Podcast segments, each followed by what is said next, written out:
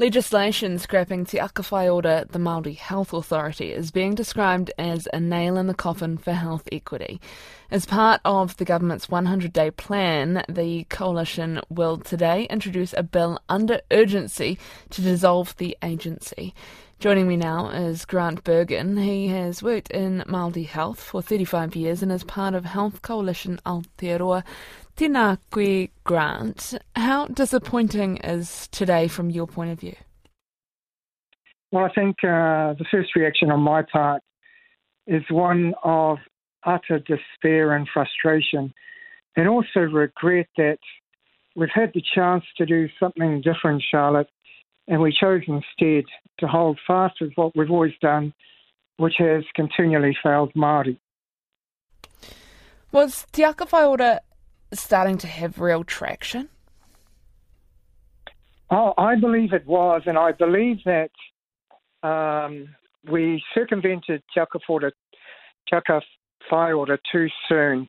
It was going for two years. I was in there for a lot of that time, and we were setting our systems up. And so Te Aka Whai Ora never had the chance to get itself established and to be able to do its work effectively. Uh, so I had hoped uh, that this new government would give it just a little bit longer to embed itself in and to be able to do the work that it was set up to do. The coalition government maintains that Te Whatu Ora will hold a section for Māori health. How do you think that is different to having Te Aka Whai Ora? One of the differences with Te Aka Whai Ora, which was the difference that gave us Māori a lot of hope is that it was an institution set up uh, for Māori by Māori that had the power of holding the pen uh, over policy and strategic decisions that affect Māori.